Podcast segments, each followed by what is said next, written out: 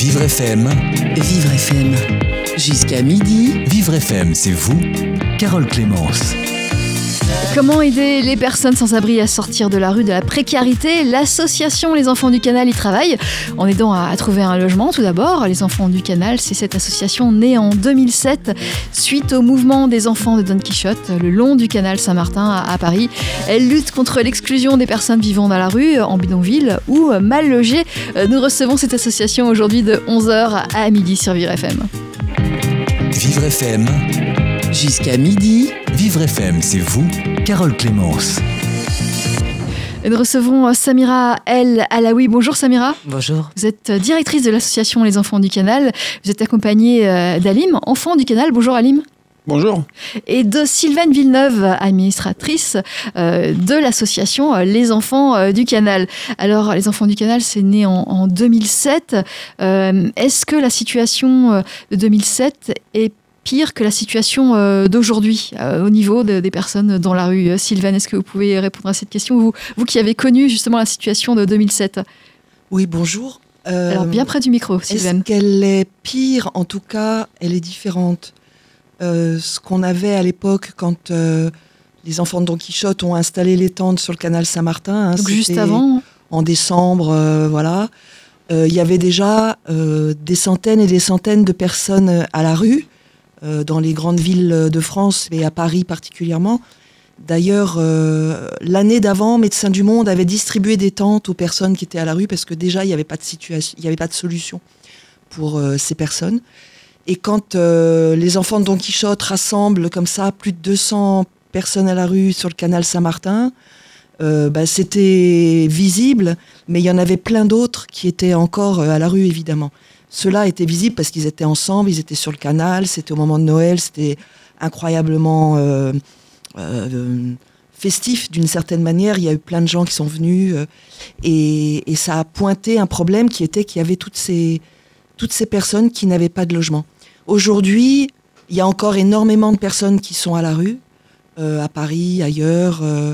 Euh, Halim en parlera tout à l'heure puisque lui, il a été à la rue un certain nombre d'années. Euh, mais il y a d'autres problèmes qui ont émergé. Hein. Il y a euh, les réfugiés qui sont euh, ici, porte de la Chapelle. C'était pas le cas en 2006 ou 2007 Non, il y avait il y avait très peu de personnes venant de d'Europe centrale, venant d'Afghanistan, venant d'Afrique de l'Est. Enfin, ça, c'est quelque chose qui, qui, s'est développé avec les, avec les guerres, avec les crises dans, sur ces continents-là. quoi. Hein. Donc à l'époque, il y avait déjà des personnes à la rue, mais c'était peut-être pas les mêmes populations qu'aujourd'hui. Des populations euh, qui venaient plus d'Europe, en tout cas qui n'étaient pas issues de l'immigration, au moins? Oh, Si, qui étaient aussi issues de l'immigration, mais qui étaient... Euh, enfin, il y avait de tout, si vous voulez. Il y avait des personnes qui étaient à la rue pour des problèmes euh, rencontrés au fil des années dans leur vie, des femmes qui avaient, été, qui avaient perdu leur logement, des personnes qui avaient des problèmes de santé mentale, euh, des, enfin, bon, des problèmes d'addiction. Ça, c'est toujours les, les, multiples. à la rue, absolument. Euh, hein, vous aviez tous les profils. Tous ces profils étaient présents sur le canal, oui. Oui. Et, aujourd'hui, c'est toujours le cas vous, vous accueillez tout le monde? On accueille tout le monde. Oui. Je pense que Samira pourra. Samira, elle, vous, vous confirmez bah, C'est vrai qu'on a. Euh, enfin, aujourd'hui, on, a une, un, des types de, de, de, de population qu'on peut rencontrer qui diffèrent pas beaucoup de ce qui a pu se passer il y a 12 ans, sauf que le phénomène est plus important parce qu'il y a plus de personnes à la rue. Euh, aujourd'hui, on dit qu'elles sont plus de 7000 à vivre à la rue euh, à Paris, euh, qu'il y a à peu près 3500 personnes réfugiées qui sont également aux abords des périphériques, alors Porte de la Chapelle notamment, mais pas que.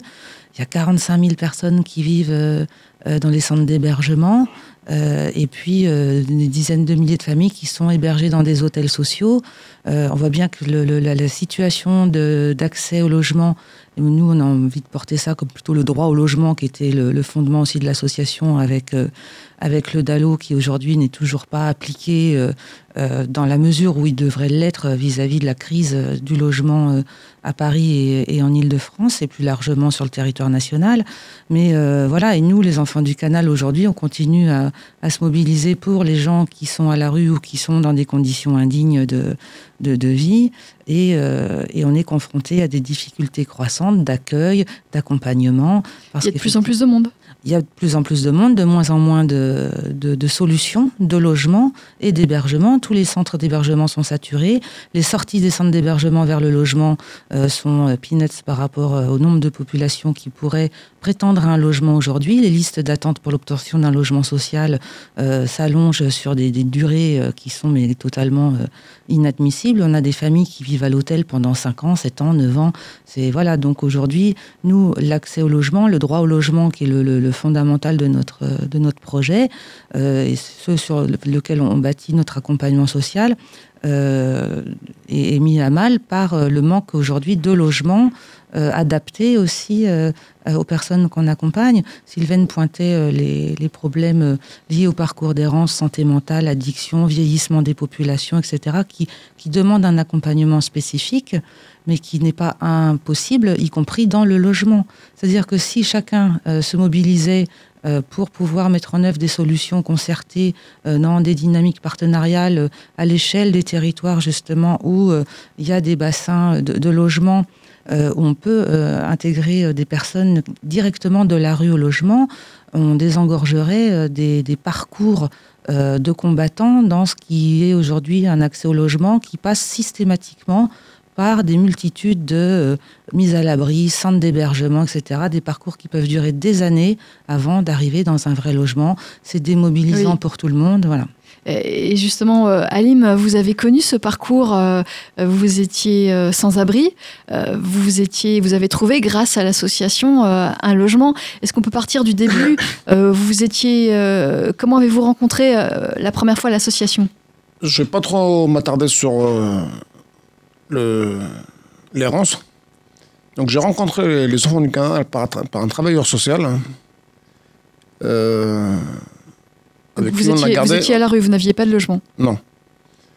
Euh, qui m'a accompagné petit à petit, petit à petit. Et comment vous l'avez rencontré? Qu'est-ce euh, Racontez-nous. On s'est rencontrés sur le périph. Oui. Et dans la rue.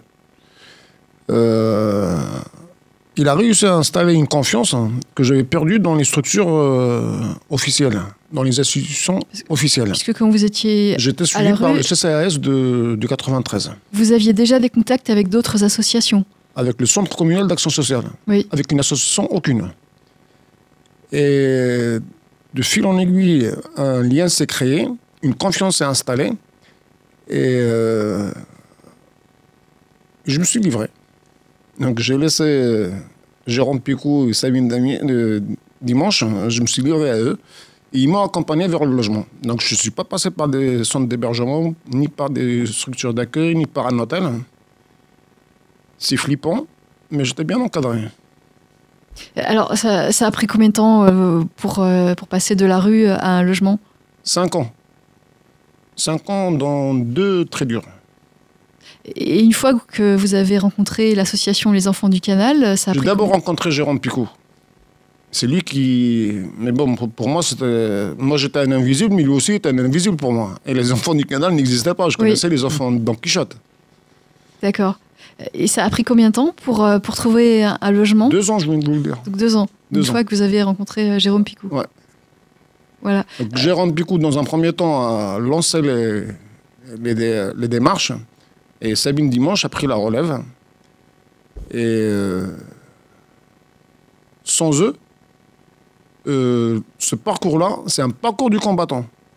Tout seul, je ne pense pas que quelqu'un qui a été 5 ans euh, en difficulté, en précarité, puisse y aller tout seul.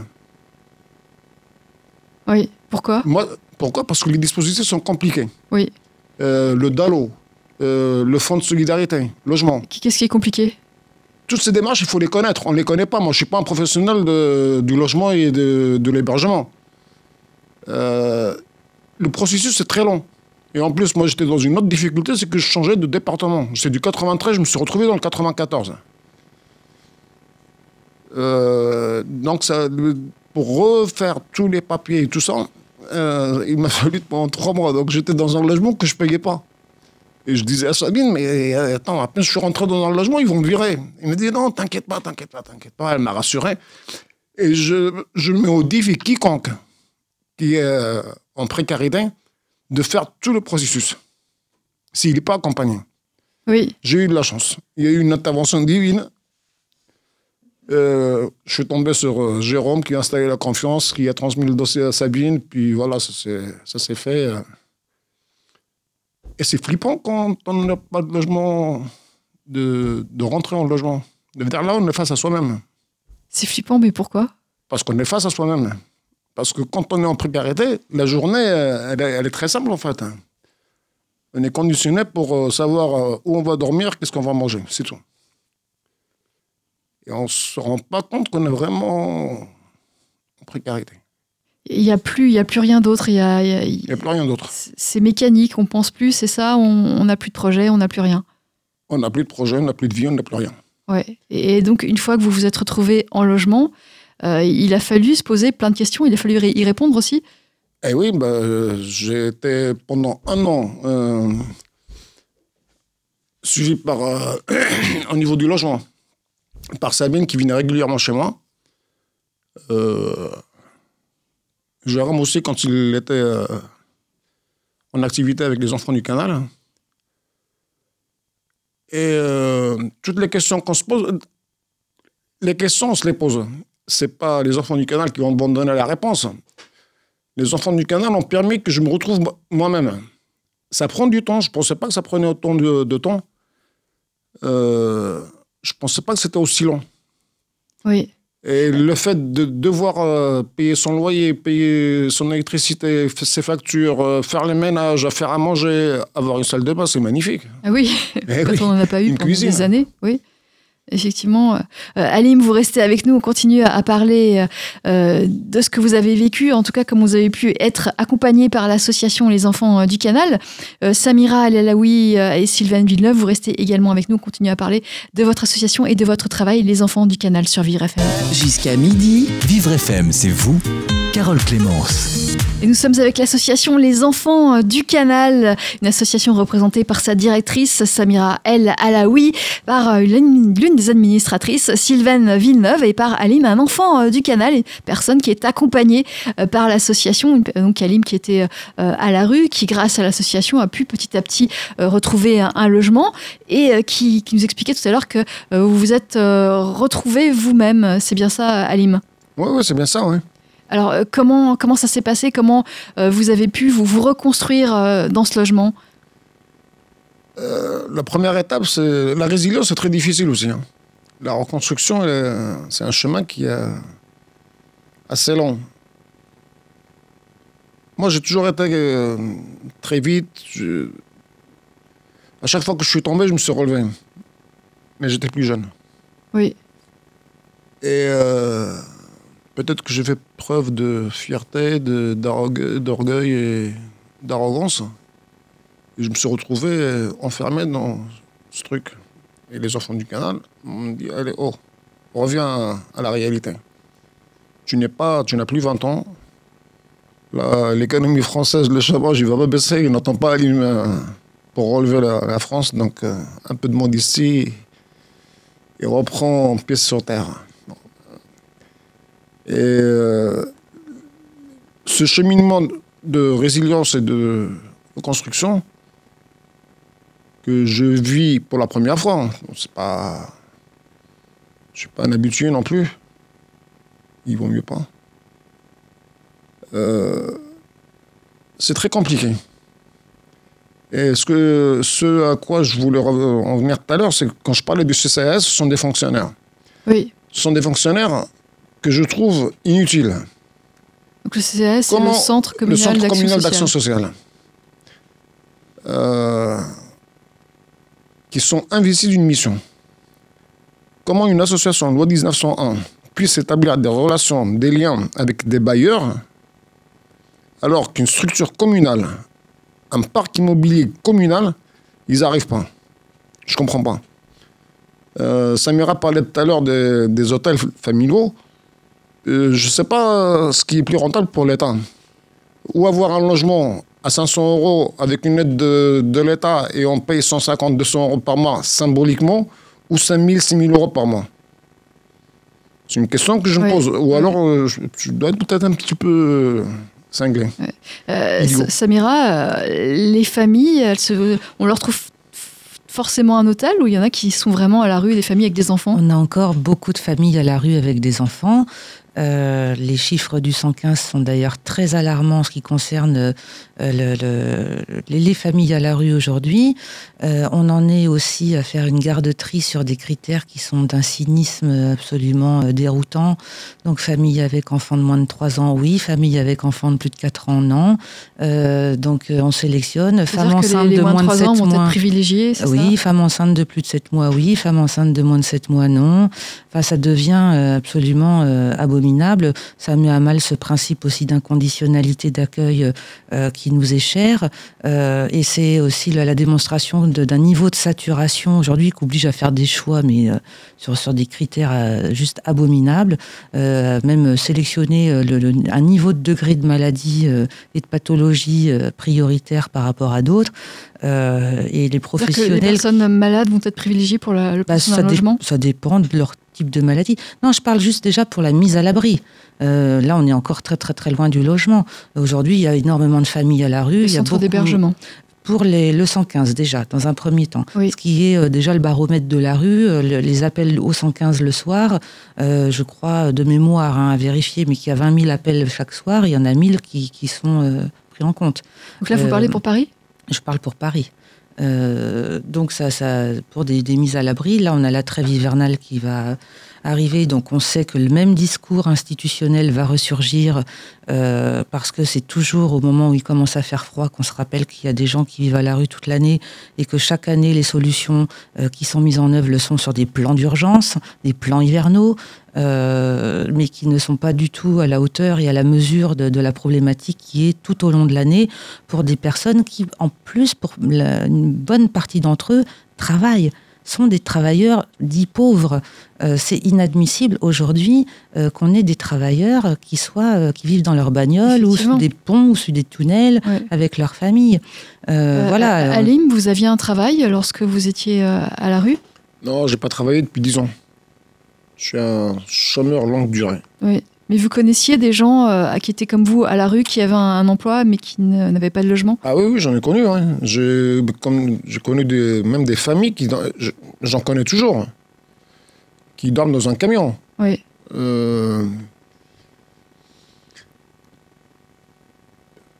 Oui. Ma manière de contribuer modestement, c'est que si quelqu'un m'appelle, il me dit Alim, je suis en galère, est-ce que je peux venir prendre une douche? Euh, Je dis ouais, prends une bouteille de vin, viens, on va faire Vous des pâtes. et, euh, oui, je l'accueille. J'ai deux matelas de dépannage. Oui. Ça arrive souvent? Euh, ça arrive. Oui. Pas souvent, non. Mais c'est pas moi qui propose. J'attends qu'on m'appelle. Moi, j'ai jamais demandé à personne de, de, de, de, de- de m'héberger. C'est toujours euh, des potes de longue date que je connais depuis l'âge de 14 ans, 15 ans, Qui qui, savent, connaissent Ouais. à peu près ma situation. Euh, gentiment, finement, on m'appelle, tiens, tu peux garder le viens, viens me chercher, j'ai des courses, machin. Et puis, bah, on mange, et allez, tu peux dormir ici, tiens, vas-y, va prendre une douche. Gentiment, tranquillement, j'accepte. Mais c'est jamais moi qui ai demandé à quelqu'un, Eh, tiens, tu peux me me dépanner ce soir? Oui. Non. Oui. J'ai. Il y a eu des moments où j'avais pas où aller, où j'ai passé deux, trois jours euh, en marchant. On s'arrête juste sur un banc pour euh, se reposer un peu, somnoler un petit peu et on repart. La rue, c'est dur. Mais oui. C'est très dur. Vous aviez pas d'abri, vous ne pouviez pas aller dans une gare dormir, vous pouviez pas aller. Euh, moi, j'étais un invisible, mais j'étais pas l'invisible, comme on dit. J'étais un invisible, c'est que pour, personne ne pouvait deviner que j'avais ce genre de problème. Oui. J'étais pas quelqu'un qui était sur un bois avec une canette, ça m'est arrivé. hein. Donc il fallait. euh, Donc, euh, j'ai toujours euh, montré que ça allait pas, mais euh, j'étais debout. Mais en fait, je l'étais pas. C'est aussi l'orgueil. Et ça m'a sauvé aussi. Ça vous a aidé finalement? Bien sûr. J'ai jamais laissé quiconque faire une démarche à ma place. Et- Sabine et Jérôme m'ont dit ce qu'il fallait faire. Je l'ai fait. Mais la, la confiance était là. Et pour revenir euh, au cœur de l'activité de- des enfants du canal, c'est de la rue au logement. C'est que depuis que je suis au logement, j'ai pas un seul jour de retard. Vu l'accompagnement qui a été fait par une association et non pas par une administration, une institution, euh, je me dois d'être euh, exemplaire pour ne pas pénaliser ceux qui vont rentrer. Et, et comment vous, vous payez votre loyer? Je suis au RSA. Donc vous avez, euh, vous, avez fait une demande, etc. L'association vous a peut-être aidé, conseillé, guidé. Ben, voilà, le montage de tous ces dossiers, sans les enfants du canal, je ne l'aurais jamais fait. Et le CCS qui m'a suivi pendant cinq ans, à part une euh, convocation de tous les six, mois pour signer un- ce qu'ils appellent contrat à venir, rien. Oui. C'est pour ça que je vous ai dit tout à l'heure, euh, sans être accompagné, il n'y a personne qui va jusqu'au bout. Euh, Sylvaine Villeneuve, vous voulez réagir? Oui, je voudrais dire que hum, quand on entend le discours euh, sur les personnes assistées qui sont euh, euh, qui, attendent passivement euh, des aides, le RSA, euh, euh, cet exemple-là, il montre tout le contraire. C'est-à-dire que une personne comme Halim qui a des droits, hein, il va pas les, faire appliquer ces droits. Des milliers de personnes en fait auraient des droits au RSA et à d'autres dispositifs français, mais elles sont tellement loin de tous les services euh, sociaux, des services administratifs, qu'elles ne font même pas appliquer leurs propres droits. Et c'est Et euh, puis comment on peut remplir euh, un dossier dans la rue, un dossier pour avoir un RSA Comment on peut faire? Voilà. Et c'est pour ça que notre engagement à nous, enfants du canal, c'est d'aller vraiment vers les gens. Quand on va sur le périphérique, euh, rencontrer des personnes qui vivent sous les, euh, sous les bretelles du, euh, de l'autoroute, Porte de la Chapelle, qui ont des cabanes euh, euh, vraiment euh, complètement cachées pour euh, éviter qu'on les qu'on vienne euh, les déloger trop vite, euh, alors que ça a quand même lieu, le délogement régulièrement. Euh, il faut aller vers ces personnes pour leur dire mais vous avez des droits et il n'y a pas de raison que vous viviez là euh, totalement en dehors de la société. Oui. Et donc c'est vraiment notre engagement d'aller vers et d'aller euh, euh, auprès d'elles pour les renouer le lien, comme disait, le lien de confiance, Mhm. comme tu disais. Et c'est ce que font d'autres associations ou vous êtes euh, assez singulier dans cette démarche aux enfants du D'autres- canal? D'autres associations le font, mais je pense quand même que sur ces, euh, sur les territoires qui sont vraiment pas en ville, le, quand on dit la maraude périphérique, c'est vraiment une maraude qu'on a créée avec la Fondation Abbé Pierre parce que c'était des no man's land. Aucun travailleur social n'allait là, euh, aucun bénévole d'association n'allait là. C'était, euh, ça n'est, enfin voilà, c'était une, une autre euh, planète. Euh, et c'est vrai aussi pour les bidonvilles euh, euh, des Roumains, les, les bidonvilles dont on s'occupe nous aussi avec un autre programme, Pas des Roumains, des Roms. des Roms, enfin qui sont roumains entre autres. Voilà, c'était aussi des, des espaces où personne n'allait parce qu'on ne savait pas comment rentrer, on ne savait pas si c'était dangereux, on ne savait pas s'ils en avaient besoin. Donc ça aussi, ça a été une action qu'on a conduite euh, un petit peu en avant, en avant-première et en, en innovant et en inventant des choses, euh, en se plantant aussi. Enfin bon, Oui. voilà. Eh ben, on continue à, à en parler peut-être euh, de ce qui a fonctionné et ce qui n'a pas fonctionné. Sylvaine Villeneuve, vous êtes administratrice de l'association Les Enfants du Canal. Vous êtes accompagnée de la directrice Samira El Alaoui et d'Alim, qui est une personne accueillie, un enfant euh, du canal. Vivre FM, c'est vous. Jusqu'à midi. Carole Clémence. Et nous parlons de l'association Les Enfants du Canal qui sont euh, nos invités aujourd'hui. Alim est un enfant du Canal, une personne accueillie par l'association depuis 2016. Euh, il était à la rue, il a aujourd'hui un, logement grâce à, l'association. Il va continuer à nous parler de son parcours, mais on va revenir avec Sylvaine Villeneuve, administratrice de l'association euh, depuis, depuis longtemps, depuis 2007, je, je crois, ses débuts, et Samira El Alaoui, la directrice. On va revenir sur ces maraudes que vous faites toujours, ces maraudes sur le périphérique. Alors, euh, vous allez sur le périphérique parisien, c'est ça, le périphérique euh, externe? Oui, on est, euh, je pense, à ce jour la, seule association qui intervient sur l'ensemble du, périphérique parisien. Donc, ça représente à peu près 35 km de, périphérique. Donc, c'est une maraude qu'on a initiée. en avril 2015, hein, avec le, soutien de la, Fondation Abbé Pierre, qui est le, seul financeur de cette mission. en quelques chiffres, 2018, on a pu rencontrer 380 personnes sur le, périphérique, en sachant qu'il y a 21% de femmes et 13% euh, d'enfants. Quand on parle de euh, périphérique, c'est où exactement? Ça reste du territoire parisien. Hein, c'est vraiment, euh, c'est tout, tout, tout, le périph' hein, en fait hein, qui, qui cercle Paris.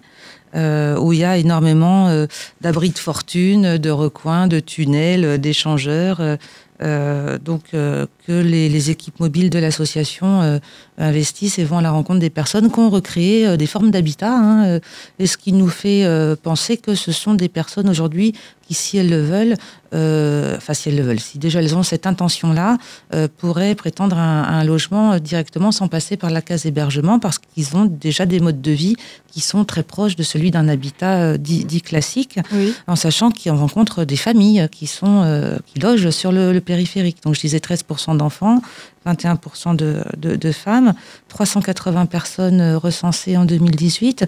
Il y a une vie sur le périphérique, euh, la, vie de ceux qu'on appelle les invisibles, hein, comme disait Alim. C'est vraiment au contact des, voitures, c'est sûr, le périph' vraiment? Au contact Alors aux abords des périphes, sont les, les, espaces verts qui sont dans les interstices. et la ville.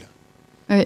Euh, et donc c'est cette maraude sur le périphérique euh, depuis 2005, mais il y a pas 2015. 2015, et, mais il n'y a pas que cette maraude. Vous faites euh, d'autres choses. Vous vous accompagnez vers le logement, donc on en a pu on a pu le voir avec Alim, et puis vous accompagnez aussi vers l'emploi. Est-ce qu'on peut en, parler? Oui, alors effectivement, l'activité de l'association qui s'est structurée donc depuis 2007 autour des, des problématiques de, de, précarité, alors à la fois le logement puisque c'est la première entrée, hein, euh, euh, mais effectivement, on va tirer. Il faut d'abord euh, trouver un logement à une personne Alors, ce sorte de. les institutions traditionnelles vont considérer que l'accès au logement se fait à partir du moment où on a des ressources, un emploi. Il y a un petit peu cette dictature de l'insertion par le travail qui prédomine aujourd'hui et qui est un petit peu la condition d'accès au logement. Hein. Donc effectivement, ça exclut du logement un certain nombre de, de personnes qui ne sont pas soit en capacité de travailler ou qui sont en situation de chômage, longue durée ou de maladie ou pour toute raison euh, aujourd'hui qui ne peuvent pas accéder à, l'emploi. Donc c'est effectivement un, parcours euh, du combattant de toute façon quand on est dans la précarité, qu'on est sans logement et sans travail. Euh, ce sont deux fils qu'il faut tirer en même temps. aux enfants du canal, l'insertion fait aussi partie des, des missions sur lesquelles on a développé un certain nombre de dispositifs également innovant entre guillemets euh, pour partir de l'expérience des, des, personnes euh, qu'on rencontrait dans, dans, notre quotidien de travail, euh, donc les personnes qui vivent à la rue, et l'idée a été de, de, de, de, se servir de la paire aidance, un petit peu comme l'a pu être initié sur le, en psychiatrie ou en, en, milieu hospitalier. C'est-à-dire que dans, dans, le milieu hospitalier, c'est une personne qui souffre d'une maladie, par exemple d'un cancer, qui va aider des patients qui souffrent d'un cancer pour avoir. Donc on se sert de cette expérience dans un parcours, nous, qu'on a inscrit dans un chantier d'insertion, alors qui est plus un chantier de remobilisation qu'un véritable chantier d'insertion parce que euh, l'idée c'est qu'à l'issue de, ce, de cette année, puisque c'est un chantier qui dure un an, euh, donc de travailleurs pairs qui vont également euh, être euh,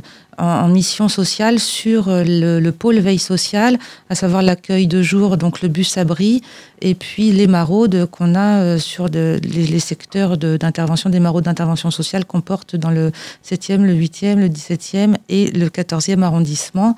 Euh, donc ce sont des gens qui ont un parcours euh, d'errance plus ou moins important, ou en tout cas de, de, grande précarité, euh, qui se remobilisent et qui viennent valoriser un certain nombre de compétences acquises au cours de leur parcours dans la grande précarité. Par exemple?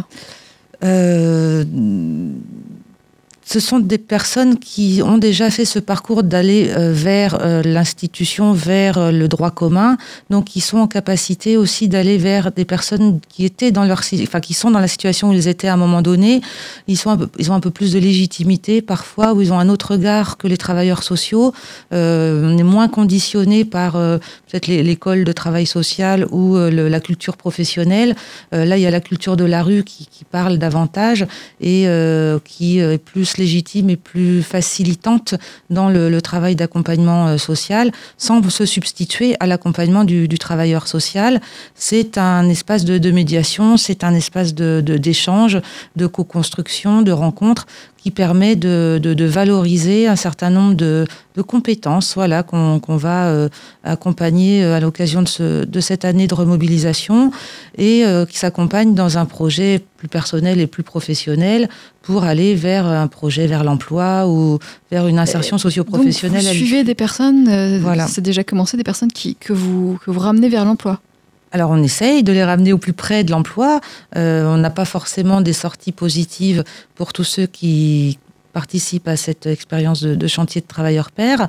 Mais en tout cas, c'est une année qui leur permet euh, de participer à des formations, euh, de travailler euh, leurs projets professionnels avec les travailleurs de l'association. Donc, on a un conseiller en insertion socio-professionnelle, un encadrant technique. Ils sont en relation avec un certain nombre de travailleurs sociaux de l'association.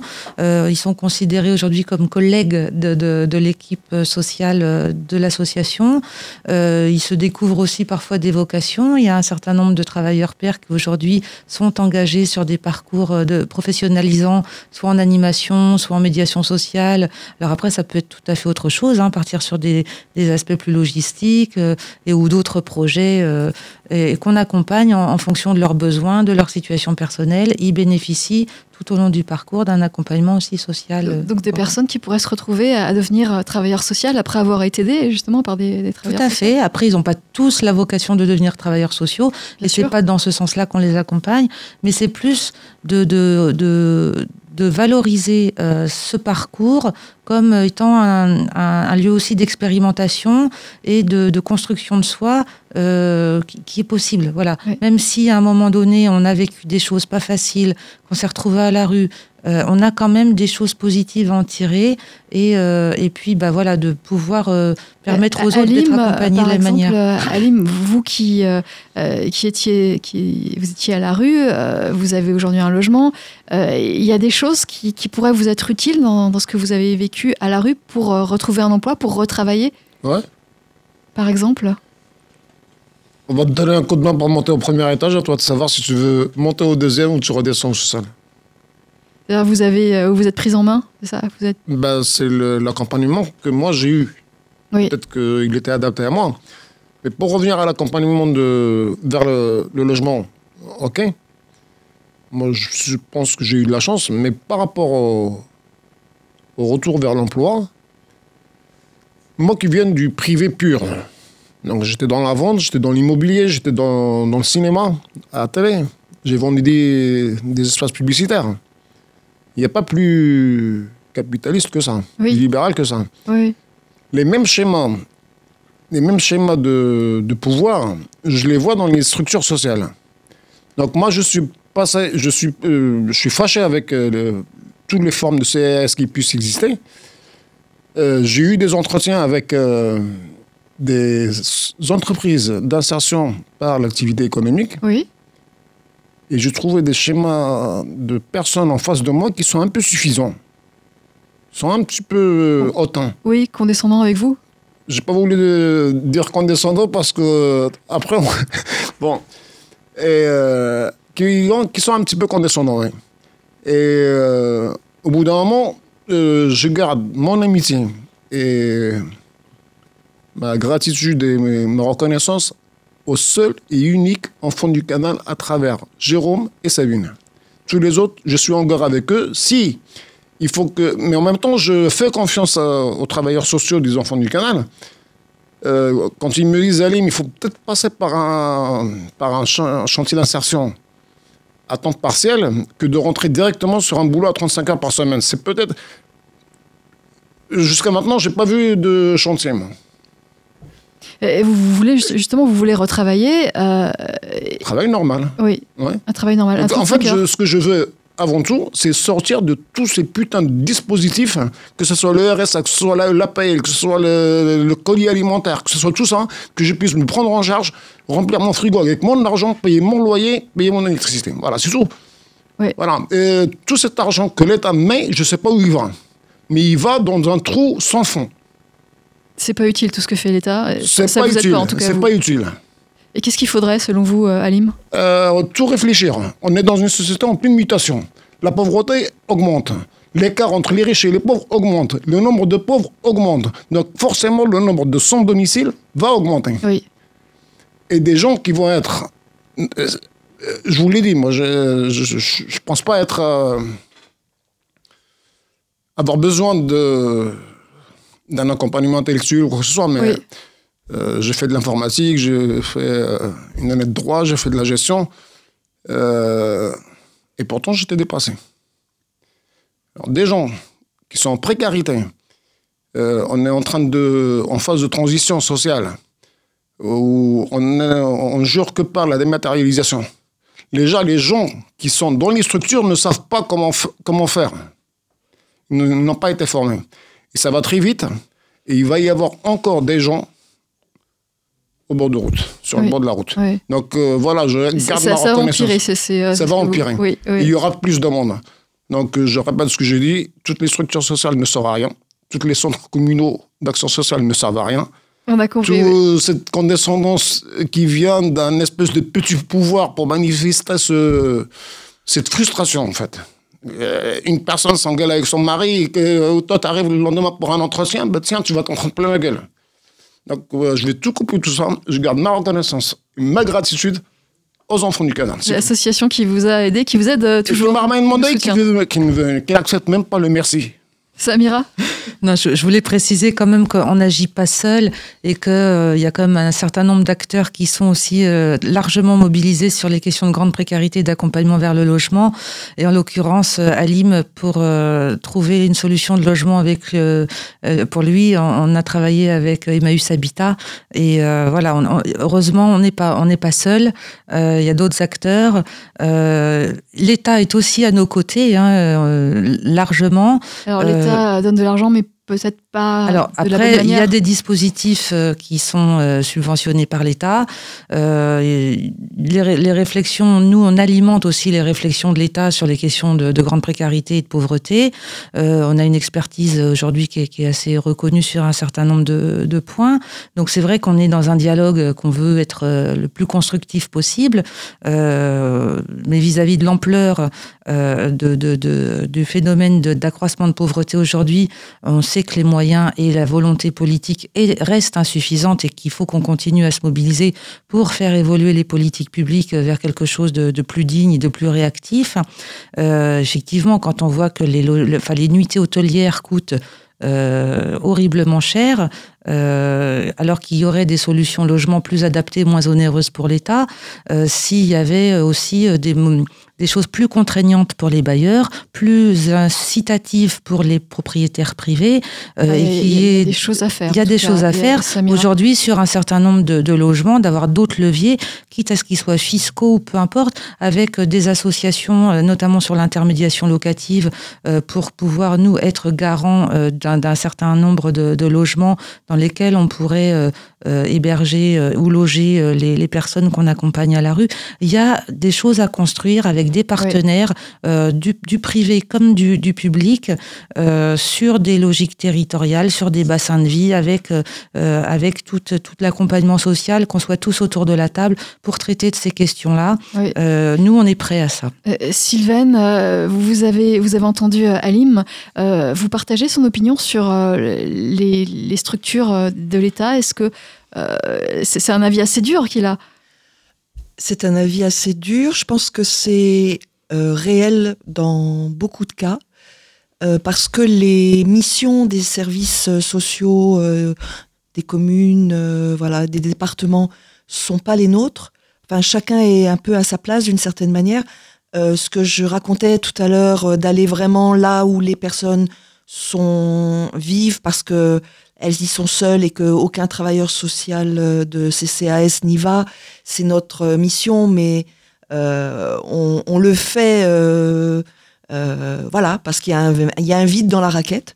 Euh, mais ce que j'en, je crois que, comme disait Samira, il y a plein de choses qui sont complémentaires. Et quand on parle du 115, par exemple, souvent on tape sur le 115. Je crois que les écoutants du 115 sont absolument, euh, Débordé ils sont débordés, mais ils sont surtout euh, euh, meurtris, euh, accablés, euh, démoralisés parfois, de voir qu'ils peuvent juste dire aux gens, bah j'ai pas de réponse pour vous ce soir et vous allez rester Oui. dehors ce soir. Oui. Donc euh, on travaille quand même globalement tous ensemble et il n'y a pas euh, les associations contre les services sociaux ou les associations contre euh, les services publics. C'est quand même euh, euh, voilà, c'est quand même des gens qui sont im- impliqués dans la même direction. Euh, ce que je ce que je retiens quand même de ce que tu dis, Halim, c'est que t'aspires à rien d'autre qu'à une vie euh, où on t'aide pas, en fait. Hmm. T'as envie d'avoir ton logement et de payer ton loyer, de bosser et de gagner ta vie euh, et d'avoir un salaire normal, et que tu, tu- voilà, c'est juste des revendications de vie normale qu'ont les gens qui sont à la rue ou qui sont dans les centres d'hébergement. Et c'est un peu ça qui, qui est central pour nous. On n'a pas envie que de contribuer à une société française qui va se disloquer, où les très pauvres vont être pris en charge avec euh, euh, un tout petit revenu et une place d'hébergement euh, dans un coin pour les mettre une mise à l'abri, comme on dit. Oui. On a envie vraiment que la société soit en mesure de leur apporter euh, du travail, de les former pour euh, euh, qu'ils aient du travail. Toi, tu dis que tu, tu, tu, tu as des compétences en informatique et que tu peux faire des choses en informatique, bon. mais dans d'autres choses. Mais je veux dire, Multi- des, pluridisciplinaire. des multi voilà donc ça c'est des compétences qu'il faut pas laisser de côté c'est faut pas les gâcher elles existent et ça peut voilà ça peut servir à tout le monde Euh, je- voilà il faut que qu'on qu'on travaille là-dessus c'est-à-dire euh, où tout le monde ait la possibilité de gagner sa vie et d'avoir et de payer son logement. Oui. Euh, Et le cas d'Alim, c'est un cas atypique ou c'est le cas typique de toutes les personnes, enfin d'une majorité de personnes que vous, que vous retrouvez, euh, Sylvaine Samira tu Ça- je crois que c'est un cas assez normal Oui, enfin, après, la, la normalité euh, Un veut, pas que oui, voilà, qu'on qu'on- vivre à la rue n'est pas, n'est pas normal. non déjà Mais euh, oui, après, euh, enfin, le, le parcours d'errance entraîne quand même à des conséquences sur euh, sur la santé, sur euh, les capacités, sur euh, le pouvoir d'agir, sur euh, euh, sur la dignité, sur euh, l'image de soi, qui euh, euh, qui mettent du temps et parfois beaucoup beaucoup beaucoup de temps avant de pouvoir reprendre une vie dite normale. Euh, encore faut-il que la norme soit définie comme étant euh, euh, celle où on travaille, où on paye son loyer. Voilà. Pour les personnes qui ne sont pas ou ne seront jamais en capacité d'avoir ou d'acquérir cette autonomie de pouvoir payer, et payer son loyer et travailler, il faut quand même que la société reste mobilisée pour euh, leur offrir des conditions dignes d'existence et de subsistance. Ils font partie de la société. Et il faut qu'on continue à se mobiliser, y compris pour ceux qui ne sont pas en capacité aujourd'hui de travailler ou de payer leur loyer euh, seuls. Oui, Alim, euh, est-ce que qu'est-ce que vous souhaitez pour, pour votre avenir Bien devant le micro? Qu'est-ce qu'on peut vous souhaiter? Beaucoup de choses. Vous voulez que j'énumère hein? Euh, Oui, allez-y. Ne Deux pas minutes. être propriétaire. Oui. ne jamais participer à une commission d'attribution de logement. Euh, ne jamais avoir à virer quelqu'un.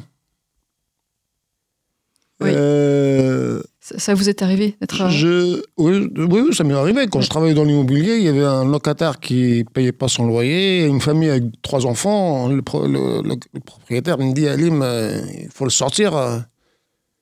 et je te rémunère. Je dis, vous êtes malade. Et depuis, j'ai plus jamais fait de location. Je fais de la vente. Euh, à quoi j'aspire? Avoir moins de gens dans la rue. Parce que ce qu'on appelle les invisibles, moi, je les vois. avec ma modeste euh, contribution, je participe sur les réseaux, mais les réseaux, ça reste des réseaux sociaux virtuels. Il faut être sur le terrain. Les maraudes. Euh, le combat, il est très difficile. Faire bouger le mammouth, c'est pas très facile. Recentrer tous les, Euh, mais vers, euh, pour, vers- pour vous, qu'est-ce que vous souhaitez pour vous personnellement Pour moi Tr- Trouver un emploi euh, rapidement, c'est. trouver un emploi rapidement, hein, sans, sans avoir à, avoir à, à rendre des comptes à quiconque. Oui. Euh, je, je hais toute forme de pouvoir. Et euh, quelqu'un de condescendant, ben, je vais être poli avec lui parce que je suis quelqu'un de poli. Mais une fois que je suis sorti du bureau, je retourne plus. oui. C'est- l'expérience de la rue qui vous a changé, qui vous a. Non, Non, ça ça a toujours été le cas. ça a toujours été le cas. J'ai toujours, je, je hais toute forme de pouvoir. J'ai toujours été indépendant. J'ai toujours été autonome. Euh, J'assume mes choix. Euh, J'aurais pu avoir une vue bien meilleure, mais j'aurais engagé des gens qui me sont très chers euh, et qui auraient eu un jour ou l'autre à rendre service en rendant service. Je te rends service, tu me rends service. Aujourd'hui, je n'ai aucun service à rendre à personne. C'est plutôt le contraire. Et, et vous, vous aidez, euh, vous aidez les autres aujourd'hui. euh, Je les aide du et canal comme et je suis estampillé aidez- enfant du canal, j'attends même pas un merci. Vous aidez La les dernière autres. personne à qui j'ai donné un sacré coup de main, mais elle me comment te remercier Je lui dis écoute, la prochaine fois que tu tombes sur quelqu'un qui est en galère et que tu peux lui donner un, coup de main, vas-y, fais-le. Voilà mon salaire. Ouais. Euh, Alim, euh, merci, merci de, votre témoignage. Il nous reste quelques minutes. Je voudrais qu'on parle des autres actions euh, des enfants du canal. Alors, vous aidez dans le, le bidonville de, de, de Rome, de personnes roms. Vous aidez, vous avez une action aussi. Oui, parce que l'association se mobilise contre euh, toutes les formes d'habitat indigne hein, et, euh, et c'est un sujet qui, qui s'est euh, montré à nous depuis quelques années. Donc la, la question des résor- de la résorption des, des bidonvilles et de l'accompagnement des familles roms. euh, Il y, a, bah, il y a combien de bidonvilles euh, de personnes roms en, en France? Euh, J'ai pas les chiffres. mais, mais à Paris, il y en a un? Il y en a, il y en a pas mal. oui, oui, oui. Donc Ce qu'on appelle bidonville, c'est c'est un petit campement. C'est quoi? Alors, ça peut être des gros campements également. Euh, alors, j'ai vraiment pas les chiffres. hein. Ils, sont, ils sont consultables, je pense, euh, sur le site de, de la Dial notamment. Euh, mais c'est une vraie euh, préoccupation. euh, euh, alors, pour nous, parce qu'effectivement, ce sont des familles euh, avec des enfants qui vivent dans des conditions euh, absolument euh, extrêmes, euh, dans, des conditions d'insalubrité. euh, euh, donc ça pose la question de l'accès à l'eau, de l'accès à l'électricité, enfin de tout un, tas de, choses du quotidien. Donc de la même manière qu'on accompagne les, personnes, enfin la rue qui souhaitent quitter la rue, on est engagé dans des dispositifs d'accompagnement pour les personnes euh, et les familles vivant en, vi- en bidonville. Donc ça se traduit notamment aujourd'hui euh, à Stein par une expérimentation euh, d'un dispositif no- novateur qu'on a appelé le Ménil, donc mission expérimentale de suivi novateur d'insertion par le logement. Donc avec un centre d'hébergement de stabilisation qui va ouvrir au mois de janvier 2020 et qui va accueillir euh, 30 premières familles. Euh, et puis en parallèle, on accompagne 30 autres familles euh, directement dans les dispositifs de droit commun euh, vers le logement. Et tout ça contribue à ce qui s'appelle plus globalement le- la, la résorption des, des bidonvilles. Mais voilà, on fait un accompagnement social global comme on peut faire sur nos autres dispositifs de, de, de centres d'hébergement, l'ouverture des Ces, ces droits. populations, elles ont besoin de nourriture, elles ont besoin de colis alimentaires, elles ont besoin de. Pas forcément. c'est pas l'enjeu. de quoi ces populations? Alors, il y, en a pour la plupart qui travaillent déjà, qui, ont déjà, qui sont déjà en emploi. Euh, et puis, nous, on tire des, des, des, des fils et des leviers de l'insertion et de la scolarisation pour pouvoir leur permettre une insertion et une intégration dans, dans, ben voilà, dans, dans le quotidien. euh, Les enfants, par exemple, ils vont, ils vont à l'école, s'ils Alors, on- Ça fait partie Ouais. des, des actions principales euh, vis-à-vis de ces populations-là. Et en fait, au départ, euh, notre euh, action vis-à-vis des populations roms, elle, a, elle est partie de la création d'un service civique rome. On, on- on s'est dit, mais ils sont européens, et comme le service civique Euh, il s'adressait à tous les jeunes euh, européens. On s'est dit, il n'y a aucune bonne raison qu'eux n'y aient pas droit. Donc, on a embarqué euh, la première année, je ne sais plus, ils étaient 20, 24, 24 jeunes de moins de 25 ans. issus de ces bidonvilles, donc? Issus des bidonvilles et qui ont été pour nous des passeurs pour aller dans d'autres bidonvilles. On les faisait pas travailler dans leur propre bidonville parce que c'est compliqué, les familles, les machins, mais euh, ils allaient dans d'autres bidonvilles euh, essayer déjà de repérer s'il y avait des enfants à scolariser, s'il y avait des problèmes euh, de santé, donc comment est-ce qu'on pouvait accompagner des, des, personnes qui viendraient pour faire des vaccinations, etc. Accompagner les mamans à l'hôpital quand il y avait besoin, accompagner à l'école. Pour faire de la traduction de... Aussi. Et puis euh, faire aussi euh, assurer un rôle de passeur avec euh, l'éducation nationale, parce que arriver avec des petits enfants qui viennent du bidonville d'à côté, qui sont un peu, voilà, qui n'ont pas forcément accès à l'eau, qui n'ont pas forcément eu le temps le matin de manger, qui n'ont pas été, ben, les faire accepter par la communauté scolaire, c'est pas évident. Oui. Donc il y avait tout un travail d'interface. Les enfants qui ne sont peut-être jamais allés à l'école aussi Qui sont peut-être jamais allés à l'école et puis qu'on, qui, portent la honte aussi parce que quand ils arrivent dans la classe ou dans la cour de récréation, euh, tous les autres enfants se disent mais comment il est habillé, mais comment il est euh, chaussé, mais il a même pas de cartable. Donc il y avait tout un travail comme ça d'accompagnement des enfants pour qu'ils aient leur place dans l'école. Et voilà, il y avait cette action de scolarisation euh, auprès des enfants, l'action des jeunes en service civique, parce que c'était un revenu et ils avaient une contrepartie à assurer. Donc, euh, ils faisaient ça. C'était une espèce de d'intervention sociale dans les bidonvilles qui était précieuse pour nous parce qu'on ne parlait pas la langue, évidemment, on ne parlait pas les différentes langues. Puis il y avait certainement une grosse méfiance, même vis-à-vis de vous, Association Enfants du Canal. Ils sont, euh, est-ce que ils ont à voir avec la police Est-ce qu'ils ont à voir avec les services sociaux? Enfin bon, les, il y avait encore une incompréhension dingue, quoi. Alors, Sylvain euh, Vineux, vous avez fait un, énorme travail euh, sur, sur les bidonvilles, notamment euh, Rome, Rome, ce, Rome civique. Euh, on va finir cette émission, donc je vous remercie d'être d'être venu vous parler des enfants du canal, notre association. Sylvain Vineux, je rappelle que vous êtes administratrice, Samira El Alaoui est directrice de l'association, et puis Alim, vous êtes un enfant du canal, et vous avez été témoigner de, l'aide qu'a pu euh, vous apporter l'association et, et, de votre parcours. Je vous remercie euh, tous les trois. Vivre FM, podcast.